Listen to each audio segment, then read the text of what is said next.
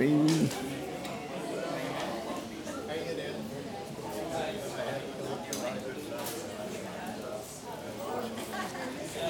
right, good morning and welcome to Cornerstone. For those of you that are watching online, we're especially glad that you are here. Be sure to check in so that we can stay connected with you. If you are here, make sure that you grab a growth guide, and in the growth guide, you will find your check in card, and you can fill that out and drop it in the box before you go. And you can also text to us the word here to 603 491 8585. So, we are in a series called Praxis Grow. Praxis Grow. And praxis, remember, is uh, a Greek derived word that's talking about our course of action. These are the things that we regularly do as followers of Jesus. They are not issues of right and wrong, but more like spiritual habits, the, the elements of a spiritual greenhouse. What are the things that you can do to accelerate and maximize your spiritual growth? And these steps are connected to our model that we are following Jesus' model of praying, teaching, and healing. And the way that we've translated that is that we know God, we grow together, and we go and make a difference. And this series, of course, called Praxis Grow, is related to the idea of growing together. Uh, and the big idea for the whole series is this that you must connect relationally in order to grow spiritually. So far, we've talked about the next steps. There are six next steps that are everywhere at Cornerstone. And the ones that are related to grow are connecting and inviting, connecting with others in a small group and inviting outsiders in. Uh, now that we've laid that foundation, we're going to talk about some of the skills for connecting, the skills for relationship. Because if you are going to connect with others in a group, then uh, in order for that, those relationships to flourish and for you to connect with others, then you're going to probably need a couple of skills. And one of the skills that you will need is learning how to deal with conflict. So often in church, church relationships, church mission is derailed by church conflict, that people don't get along, and sometimes they don't know how to move past conflict, how to resolve conflict. So today we are talking about this idea of how can I repair a broken relationship? How can I repair a broken relationship? Now, I know that all of you have wonderful relationships with everybody that you encounter. There's nobody at work in your family, in your neighborhood, or in your church that you don't get along with just swimmingly. But there might be others that you will encounter that need this help today. So be sure to pay attention very closely so that you can help others in their relationships since yours are going so well. But, but isn't that true? The, the, the, no matter how good the relationship, no matter how many, how, how wonderful it is overall, you are going to experience conflict. And sometimes those conflicts result in a broken relationship. So, how do you put things right? And that's the title and the topic for today's message. What we're really talking about is this idea of reconciliation. When a relationship is broken, how do you put things right? And the good news is that in almost all cases, it is possible to do something with a broken relationship, with a relationship that's broken down. You can get skilled at putting things right. And that's the big idea and the good news for today that it is possible. It's not just that you're at the mercy, you know, things happen and then there's nothing you can do about it. Actually, there are things that you can do about it. You can become skilled at getting over and past the bumps that come up in every relationship. So I'm going to give you some of these uh, skills from the scriptures today. Uh, here's what they are in overview. Again, don't bother trying to write them down. Just uh, listen up, and then you'll we'll come back to them, and you can write them down then. First off, acknowledging your unity. What are the things that you have in common? What's the relationship based on? That foundation will be helpful to you in making things right. And then we have to learn how to listen. You listen well enough to understand. So much conflict is because we don't understand where the other person is coming from. And how do you get to a place of understanding? You have to learn how to listen well. And then in the scriptures, there are principles that, of reconciliation that we can learn. And so we want to learn, and implied in that is to apply the principles of scriptural reconciliation.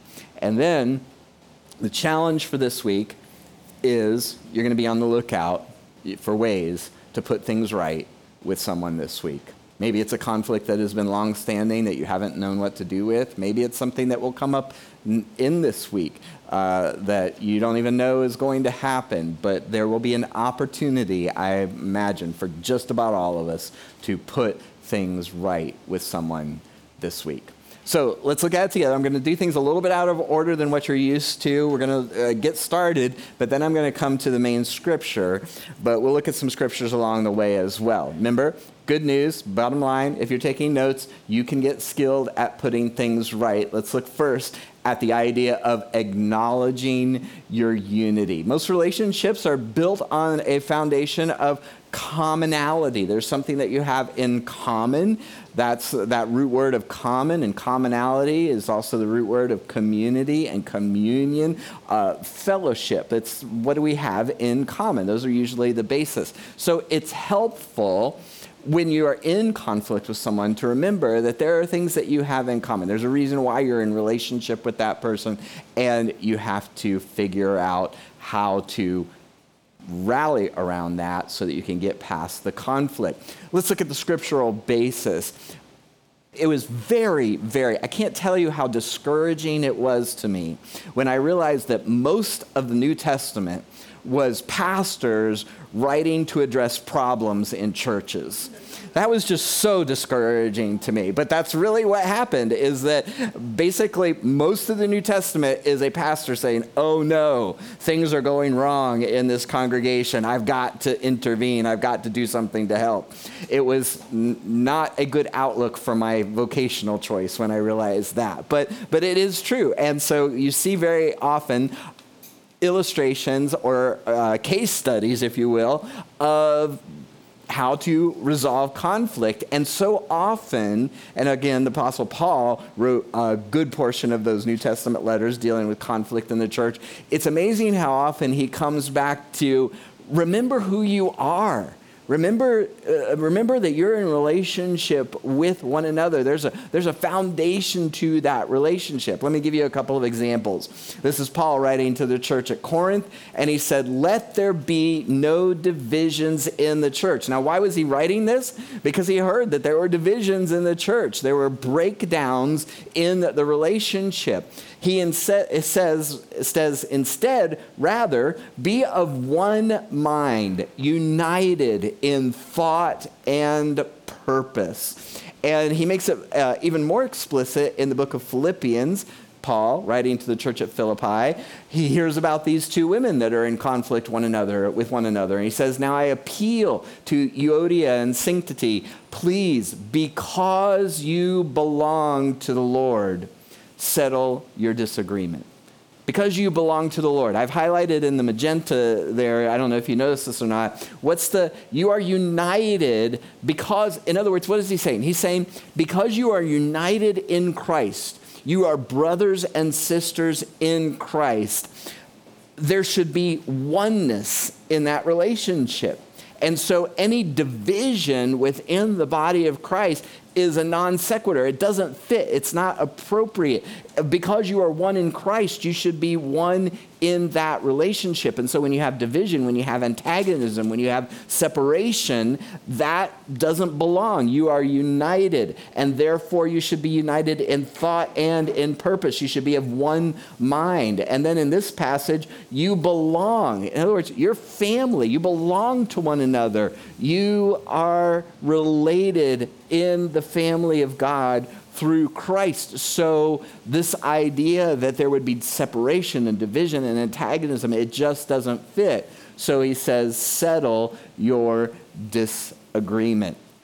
So, one of the things that you can do when you are, and this doesn't happen just in church, if you are in conflict with somebody at work, uh, presumably you are gathered around the purpose and the intention of that work. There are things that need to be done. And the more that you work together, the more that you are united in thought and purpose, the better you are at accomplishing that purpose. If you got married to someone, you wanted to unite your life with them forever from this point on. And so if there's conflict that arises, then you got to remember the purpose of marriage is oneness. We need to figure this out. We need to get together. We need to work it out. So focus on what unites you.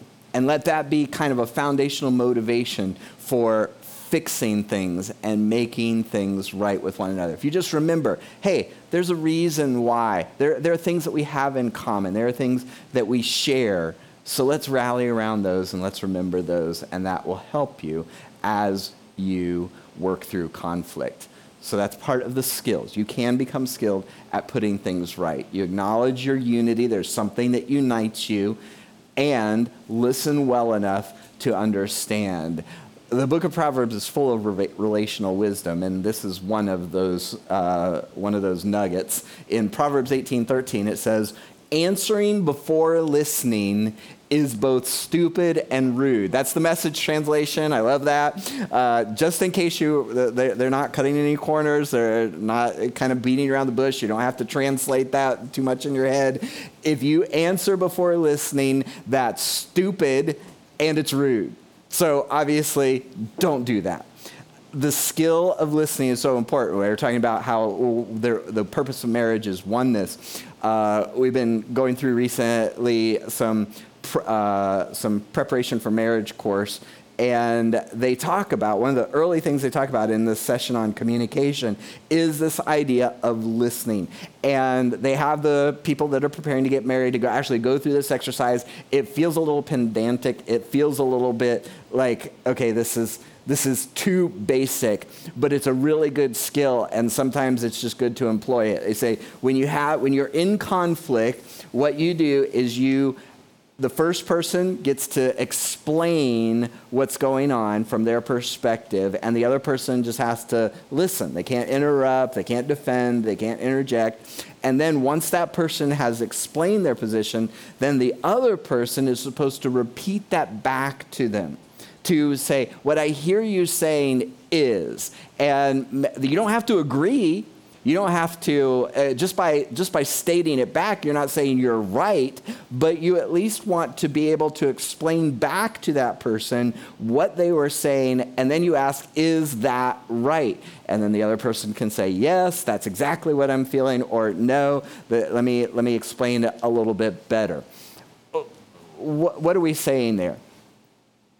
If you don't understand the problem, then any attempt that you, that you make to try to resolve that problem is probably going to be a miss because you're not aiming at the problem. And so often we have a perspective. We think we know what the other person is thinking, we know what their motivation are, we assign motivation, all that kind of thing. When actually what we need to do is actually listen. And listen to the point to, to a state where you can state back to the other person how they are feeling from their perspective, where they'll be shaking their head yes and say, You've got it. Then you have something to work with in order to resolve that conflict. So it starts with listening. Make sure that you understand the problem so that you can actually deal with the problem. And I also love, I'll throw this out as kind of a bonus, one of the, one of the things that they talk about is so often when you're in conflict with one another, if you were to be asked, what's the problem? You would say, that person. That, that, that person is the problem. That's why we're in conflict. And in the pre-marriage course, it talks about uh, don't, don't forget that there's a problem out there. And this ties together the two things that we just talked about our unity and listening think of it as okay, we're, we're on the couch together. The problem is out here, and we're going to attack the problem together. The problem isn't sitting next to you, the problem is out there. So let's work together because we're in this together to solve the problem, not attack one another.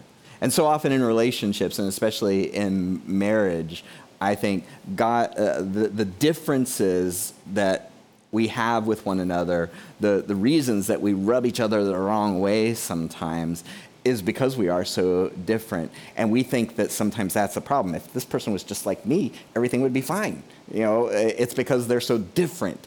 They're the problem. No, actually, those differences are God's gift to you to fill in the gaps in your life. And so look at that person and their differences in all kinds of relationships as God's gift to you rather than the problem. And sometimes that will help as well. So, good news is you can get skilled at putting things right. Focus on the things that unify you, and then make sure that you listen well enough to understand. And then make sure that you learn the scriptural principles of reconciliation. Did you know that Jesus, in his teaching, taught us how to make things right with one another?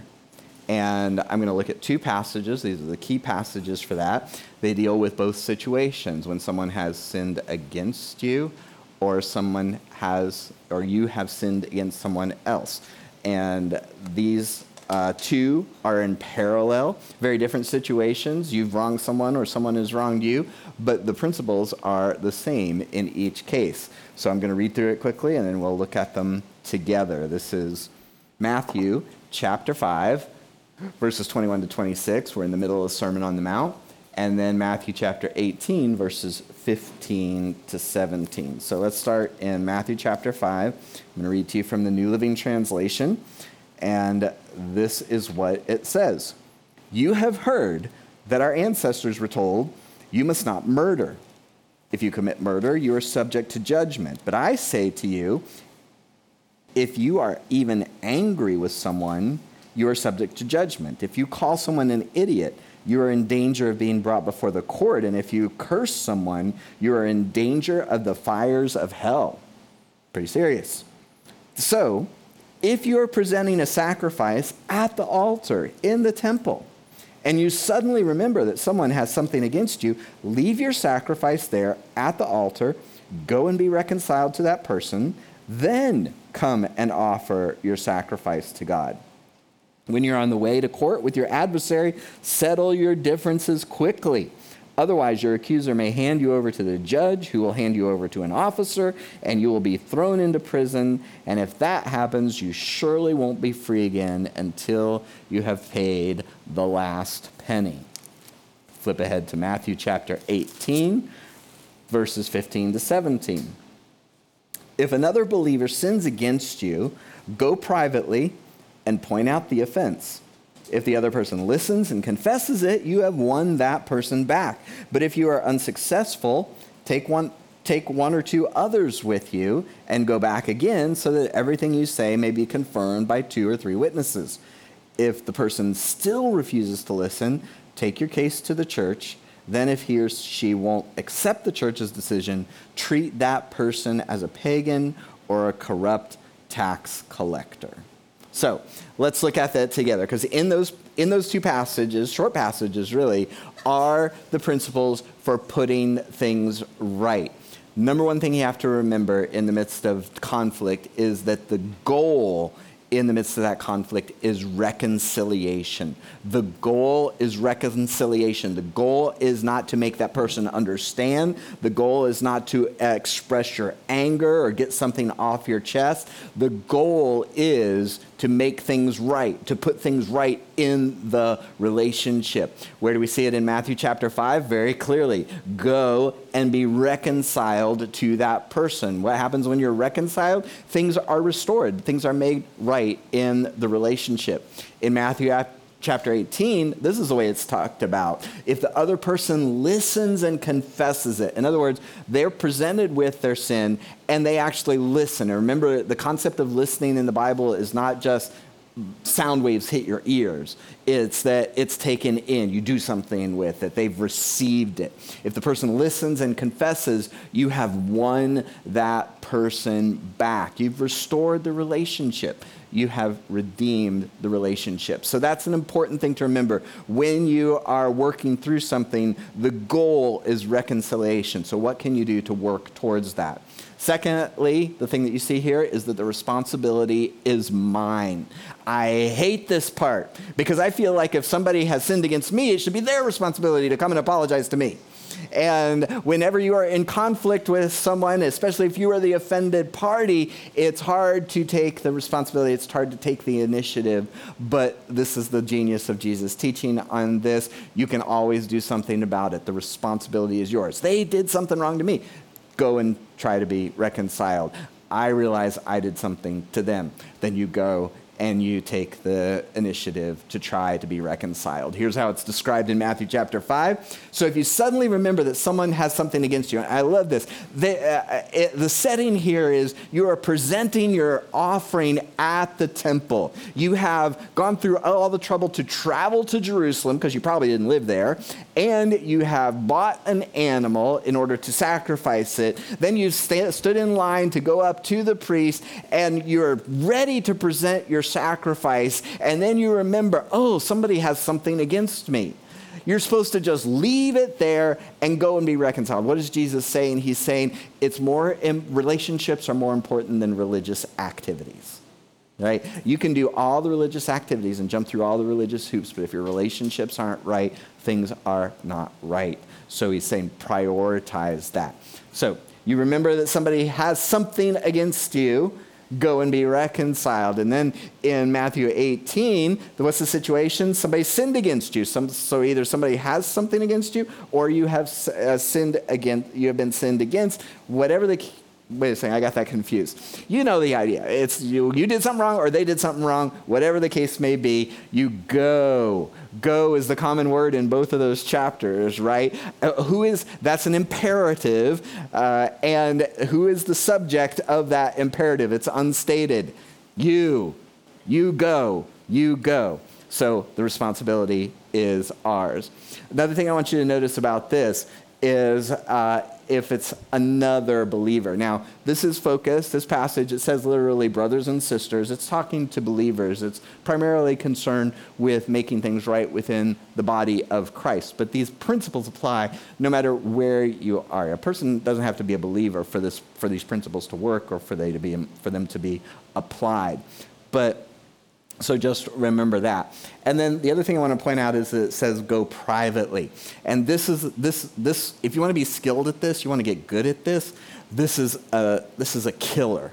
So often somebody does something and we want to feel justified. We want, we want other people to be angry at them. We want other people to feel sorry for us and to, to, to, to um, uh, for them to resonate with how we are feeling about the situation. So we don't go to the other person that we're in conflict with. Instead, we tell a friendly audience, right? We go, we go to the people that we know don't like that person anyway, so they'll agree with me. Or they like me, and so they'll agree with me. And we just want to feel reinforced in our anger and frustration with that person and to make them feel like they're, you know, well, yeah, I'm right, they're wrong. That's not going to help with reconciliation. Because what does that do? It brings in, it actually spreads the problem spreads the, spreads the dissension and the division because what you've done is you've taken another person that doesn't have any problem with that person and now given them a problem with that person that they can't easily resolve because it's all about you and that person. It's not about them. So that's why it says go privately go privately, go to the person that you have a problem with. And then the, uh, what you see there in Matthew 18 is an, a, a program for res- working towards resolution, reconciliation, even when the first attempt doesn't work, because sometimes it's not going to work. So it says, first you go privately, just one on one, see if you can work it out, because remember the goal is reconciliation. Sometimes that's not going to work. They're not going to listen. You won't win your brother back. And so then that's when you call others in. Now, you don't call others in to gang up on that person and to browbeat them into submission. That's not the, the idea. Remember, the goal is reconciliation. So the only reason that you bring others in is if that's going to help you work towards reconciliation. That's what your goal is. And so that's why Jesus is prescribing this. It's not so that you can gang up on the other person, it's because you guys need help. It's not working out. So bring others in that can help you. And then it says, then if that doesn't work, tell it to the church and then treat them as tax collectors and sinners. And I think sometimes people get the wrong idea of that. It's like, okay, if they won't listen, then we can really treat them poorly. Then we, then we can ostracize them, we can talk bad about them, we can despise them. I, again, love the message translation because I think it pulls out the idea behind this. Let's look at that last verse in the message translation. If he, the person that, uh, that has been sinning, won't listen to the church, you'll have to start over from scratch. Confront him with the need for repentance and offer again God's forgiving love. When Jesus said, treat them as tax collectors and sinners, he, he wasn't saying ostracize them and, and talk bad about them. He was saying, look, you got to start from scratch.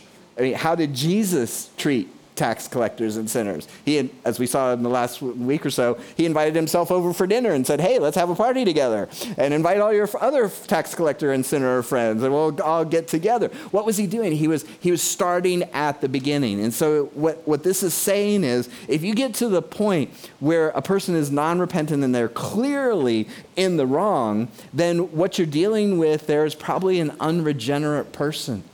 They're not repentant.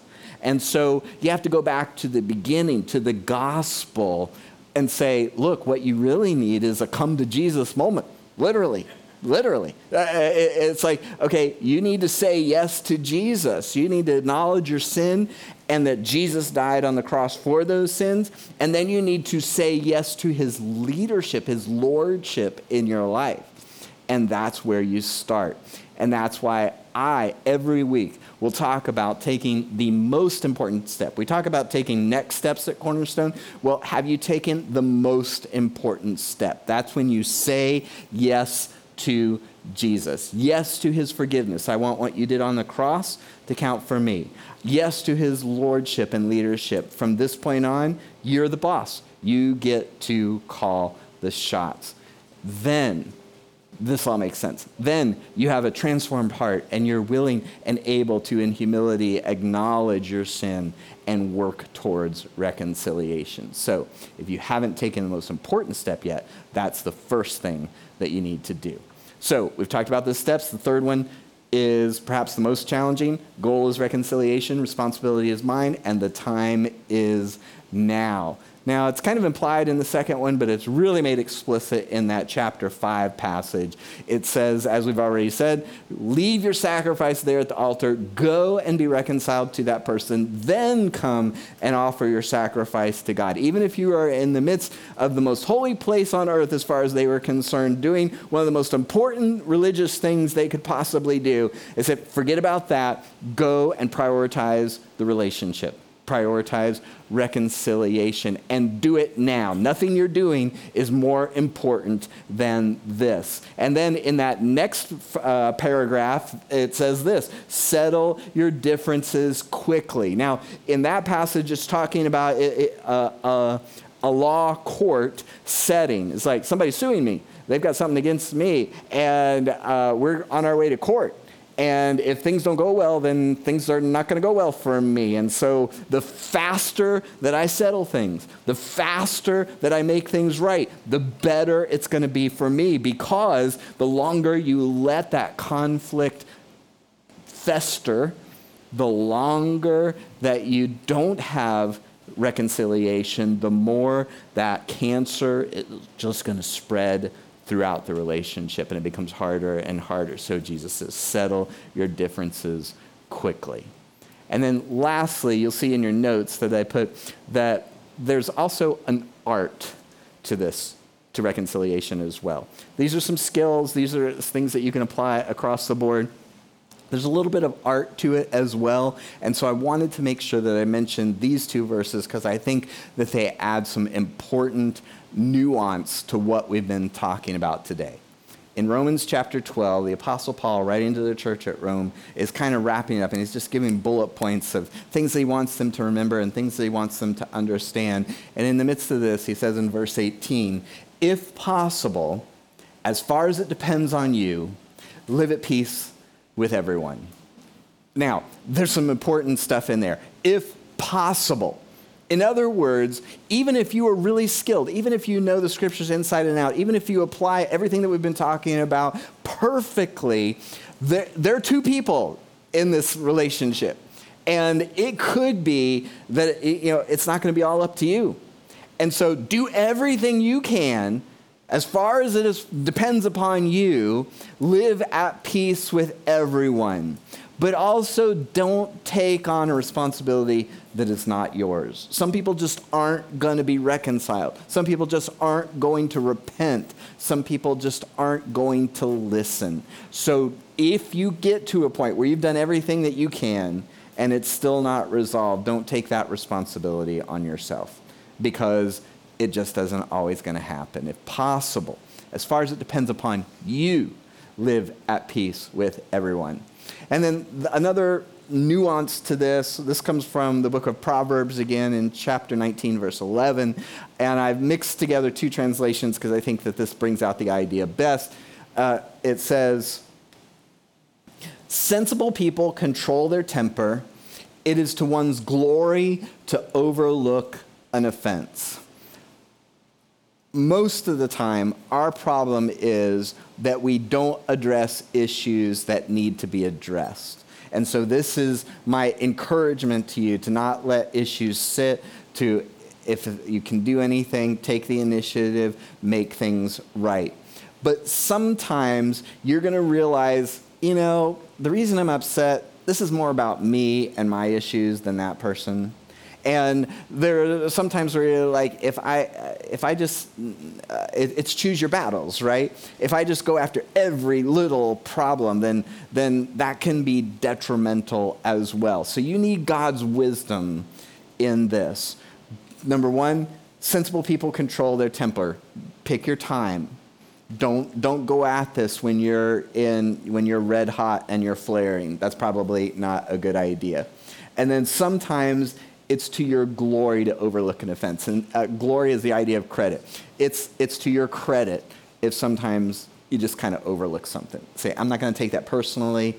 This is maybe more about me than them. Or I understand they were just having a bad day. This isn't an issue that I need to hammer anybody about. Sometimes it's just to your glory, it's to your credit to overlook an offense. How are you going to make this decision? Well, clearly you're not going to try to address something if you're in your temper is out of control. Remember, be filled with the Holy Spirit. That means the Holy Spirit is supposed to be the controlling influence in your life, not anger. If anger is the controlling influence in your life, it's time to pull back and wait. Wait just a minute, give it a minute. And you're going to need God's wisdom. Say, Lord, is this something that I need to address, or is this more about me? Is this something that I need to address, or were they just having a bad day? This isn't really this isn't really their character. This isn't who they are. This isn't something I need to address. It'd be better just to overlook this offense and just go on with the relationship. God will give you that wisdom, I believe. So, today we've been talking about reconciliation. Good news is you can get skilled at putting things right. You don't have to always be in conflict. There are things that you can do. You acknowledge your unity you listen well enough to understand, and now you have the scriptural principles to make reconciliation happen. So, again, this is my challenge to you. Put things right with someone this week.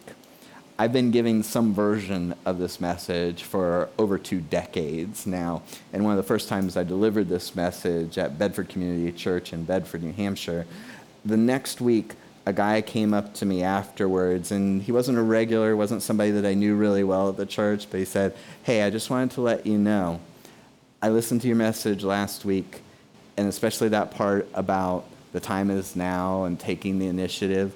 And you wouldn't know this about me, but my daughter and I have been estranged for a very long time. And I went home last Sunday afternoon and I picked up the phone and I called her And things are not right yet, things are not all better, but we've broken the ice. We're taking a step where I, I think things are going to be better now. That's gold for a pastor right?